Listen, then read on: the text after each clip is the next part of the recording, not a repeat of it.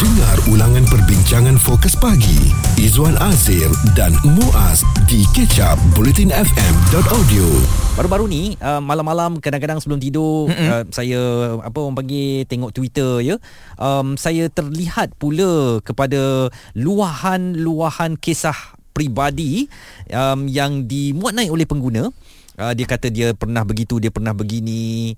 Kadang-kadang tu ada yang ada identiti, ada yang tak ada identiti. Mm-hmm. Dan sekarang ni bagaikan satu trend untuk kita membuka pekong di media sosial untuk mengharapkan simpati ataupun nasihat daripada pengguna media sosial yang lain. Saya tak tahu sama ada apa yang mereka buat ni memang betul-betul untuk mendapatkan pendapat daripada orang ramai hmm. ataupun mereka tak nak orang lain jadi macam mereka ataupun yang keduanya mungkin juga untuk mencari ataupun meraih perhatian komen komen yang banyak, like yang banyak dan juga nama anda akan uh, diperkatakan. Kita tak tahu kan bila kita kata jangan buat macam tu dia kata eh ni salah satu inisiatif yang saya nak buat suka hati saya lah kan saya punya media sosial. Tapi Izan bila kita dah membuka pekung uh, kita sendiri dan kemudian akan berjemaah maksudnya ramai-ramai akan mengatakan komen yang bukan-bukan dan mengutuk ya individu tersebut dan secara tak langsung dia macam buka peluang untuk kita buat dosa free lah. Betul uh, dan sebenarnya saya pun sejujurnya uh, kadang-kadang kalau dalam keadaan tertekan bahkan saya pun mahu menceritakan di media sosial apa yang berlaku dan mengharapkan konon-kononnya mengharapkan simpati daripada orang lain supaya mereka boleh memberi nasihat kepada saya. Walaupun ramai yang tidaklah simpati dan hanya memberikan kata-kata nista semata-mata. Um, tetapi setelah itu saya tarik balik niat itu kerana dari uh, sudut agama sendiri tidak membenarkan kita untuk memalukan diri untuk menceritakan masalah kita di halayak umum dan juga apa juga masalah yang ada kita jadikan jadikan itu sebagai satu aib diri kita dan jangan dedahkan kepada orang ramai. Bagaimanapun menerusi Twitter yang saya lihat baru-baru ini dimuat naik oleh uh, Budi Al-Sagoff bagaimana beliau berkongsikan kisah-kisah yang dihantar kepadanya menggunakan anonymous ya atau tanpa nama. Ha, jadi cerita-cerita orang tu dah terlanjur dan sebagainya, orang ni dah pernah um, mengandung di luar nikah, orang ni mengorat suami orang dan sebagainya. Ini adalah kisah-kisah tanpa nama yang kemudiannya akan uh, menerima reaksi daripada pengguna media sosial. Mm-mm. Saya agak khawatir dengan situasi ini. Saya agak bimbang dengan trend yang berlaku ini kerana satu ia menunjukkan warna sebenar dalam masyarakat kita. Betul, memang ia berlaku berlaku dan kita tak boleh sorokkan ia.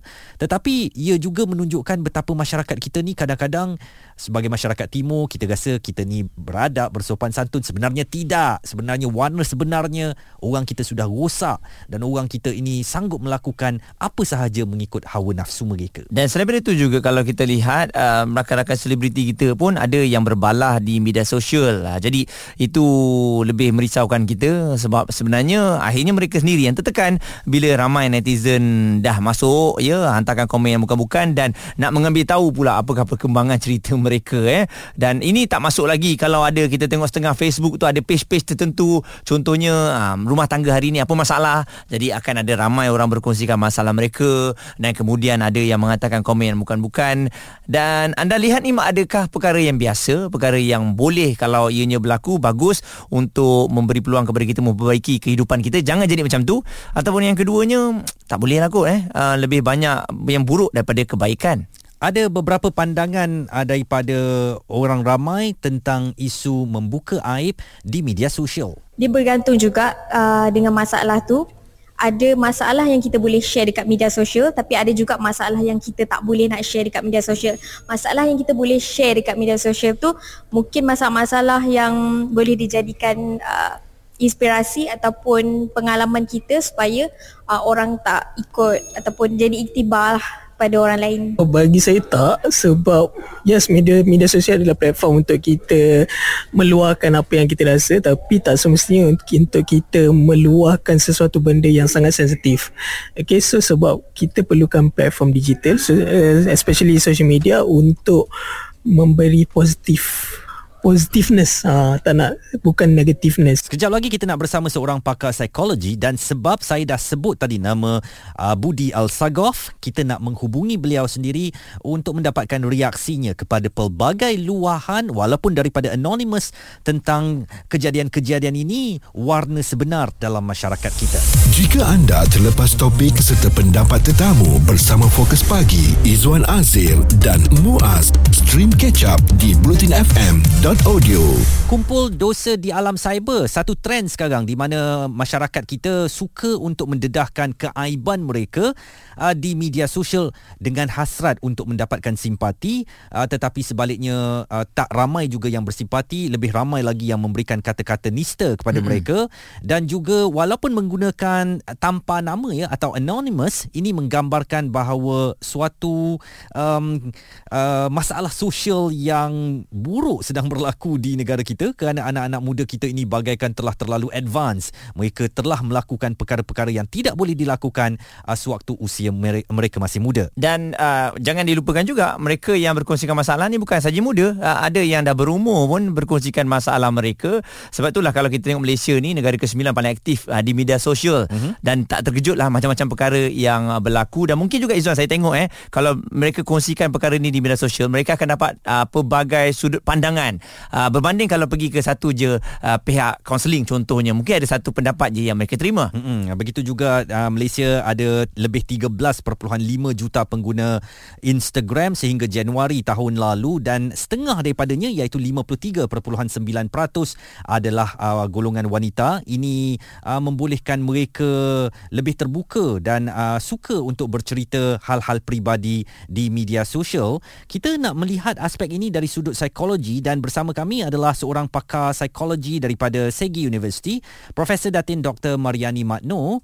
Um, kenapa agaknya ramai orang memilih untuk bercerita masalah di media sosial, Prof? Dan adakah ia membuatkan mereka merasa lega, merasa uh, terlepas kepada satu beban apabila mereka boleh meluahkan hal ini di media sosial? Memang uh, pada saya tajuk ni memang sangat menarik dan sebenarnya sangat catchy supaya mereka di luar sana apa sebenarnya yang mereka telah buat ya maknanya di sini sekarang ni uh, apa yang berlaku ialah mengapa mereka suka meluahkan ataupun mendedahkan tentang apa yang berlaku pada diri mereka dan keluarga mereka. Yang pertama adalah disebabkan oleh ingin meluahkan perasaan itu ya. Dan bila kita kata ingin meluahkan perasaan itu maksudnya ialah banyak perkara yang telah dipendam dan di sini kemungkinannya ialah tidak ada sesiapa yang mungkin boleh mendengari apa masalah mereka. Mm-hmm. Baik, orang boleh dengar ya uh, Izzuan dan Muaz tetapi mm-hmm. tidak boleh semestinya mereka menjadi pendengar yang aktif. Mm-hmm. Ada orang yang dengar-dengar lepas tu angguk-angguk-angguk bila kita tanya apa aku nak buat? Uh, apa kau cakap tadi? Uh-uh, uh, jadi ini maksudnya ialah dia dengar sedangkan yang nak meluahkan ini memerlukan satu penyelesaian supaya dapat menyelesaikan masalah itu. Mm-hmm. Jadi itu satu. Jadi tak ada mungkin tak ada orang yang terdekat, mungkin tak ada keluarga. Mungkin dia bukan tidak mahu tetapi mungkin dia tidak percaya. Ya, satu. Kemudian yang kedua ialah tabiat. Tabiat orang-orang kita di Malaysia ni segelintir daripada mereka memang suka bercerita. Mm. Tanpa memikirkan bahawa apa yang diceritakan itu bukan mak ayah yang dengar, bukan pasangan yang dengar, tetapi yang mendengar adalah satu Malaysia. Orang luar yang kita tak kenal. mendengar tu ialah membaca lah, mm-hmm. kan? Jadi bila semuanya nak didedahkan sama ada baik atau buruk dan pihak di sebelah sana yang memang suka memberi respon, kemungkinan kemungkinan ada masalah itu lebih kurang sama. Jadi apa yang dilontarkan itu mungkin boleh menjawab mereka yang mendedahkan perkara-perkara yang baik atau tidak baik ini tetapi sebenarnya secara tidak langsung Izwan dan Mu- Muaz ya mm-hmm. kadang-kadang mereka itu menjawab untuk diri mereka tetapi untuk melepaskan geram itu itu kadang-kadang boleh berlaku mm-hmm. ha, jadi dan seterusnya yang ketiga ialah Contoh, apabila kita ada uh, peranti, kita boleh tekan saja, semuanya akan keluar. Betul. Dan sekarang ini kita ada banyak laman media sosial. Kalau Izzuan dengan Muaz sendiri buat survey hmm. ya, sama ada di uh, Instagram atau apa saja. Cuba kira berapa kali netizen-netizen memaparkan makanan yang enak-enak yang indah-indah. Hmm. berapa kali? Banyak kali. Banyak. Hmm. banyak. Dan ini juga orang kata menyumbang kepada bilangan mereka yang menggunakan Instagram dan laman media sosial yang lain. Mm-hmm. Itu yang positif. Tetapi ada mereka di luar sana yang tidak suka dengan tabiat itu, maka mulalah, mulalah. Apabila mula ni maksudnya ialah kata mengata, mm-hmm. mengeji, mengecam dan perkara ini sebenarnya adalah sesuatu yang tidak sihat. Hmm. Kalau kita dalam Islam ni kalau kita dah kata mengata tu dah satu dosa Mm-mm. kan. Jadi kemungkinan ada pula persepsi-persepsi tanpa bukti dah jadi satu gosip. Dah jadi satu fitnah. Mm-mm. Dan kan ini semua adalah merupakan satu kalau kita dalam Islam ni yang boleh membawa kepada dosa. Hmm. Sama ada dosa besar atau kecil itu tetap dosa. Jadi maksudnya sekarang ini kemudahan orang kata laman media sosial ini diguna pakai untuk melepaskan geram sebagai satu hobi, sebagai satu peluang untuk mendapatkan pendapat daripada orang ramai dan ada segelintirnya kadang-kadang mahukan pengiktirafan. Pandangan uh, daripada seorang pakar psikologi di Segi University, Profesor Datin Dr. Mariani Mat Nur uh, tentang kenapa masyarakat kita lebih gemar untuk membuka kisah-kisah uh, peribadi mereka di media sosial. Dan Izzuan kalau kita tengok eh kita sendiri pun macam saya saya tak suka kongsi masalah saya di uh, Instagram ataupun di media sosial walaupun teringin rasanya bila ada masalah tu geram sangat nak share tapi mungkin oleh kerana tugas kita membuatkan kita tidak macam tu dan seperti kalau kita tengok di Twitter Abudi ni mm-hmm. dia memang membuka ruang untuk uh, apa-apa masalah you boleh kongsikan dan dia akan kongsikan saya rasa apa yang dia mahukan adalah berkongsikan kepada follower dia Betul dan uh, rakan kita di sini yang galak sangat buat macam tu ialah Mat Fatri Yahya. Betul. Uh, beliau akan hidekan uh, siapa yang tulis masalah itu tetapi dia akan kongsikan ceritanya di media sosial seperti di Twitter dan kemudian orang ramai boleh cuba membantu memberikan pandangan atau menyelesaikan masalah berkenaan.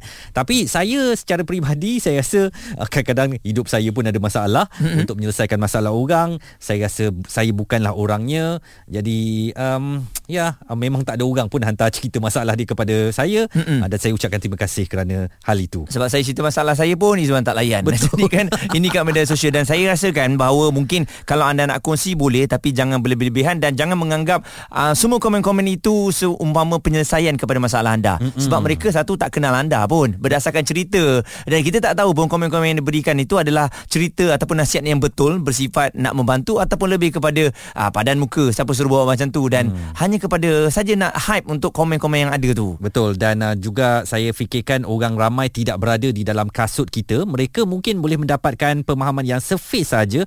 Tetapi kenapa ia berlaku, bagaimana ia berlaku, susur galur, uh, garisan masa kepada bagaimana kejadian itu boleh berlaku? Semuanya hanya kita saja yang tahu. Dan cuma meletakkan surface sahaja di media sosial untuk mendapatkan pandangan ataupun simpati ataupun perhatian saya fikirkan uh, it's not sufficient lah ya uh, dan itu tidak menyelesaikan masalah mungkin kita boleh mendapatkan attention daripada pihak tertentu tetapi penyelesaian kepada masalah itu belum tentu lagi kita cuba untuk hentikan uh, berkongsikan masalah-masalah ni dan juga membuka ruang untuk orang menambah dosa hmm. ya dan kita tahu uh, setiap masalah ada jalan penyelesaiannya dan ada individu yang lebih rapat boleh membantu anda. After all, my personal life is not for public view. Uh, saya lebih suka untuk personal life saya uh, di dalam kawalan diri saya sendiri sahaja.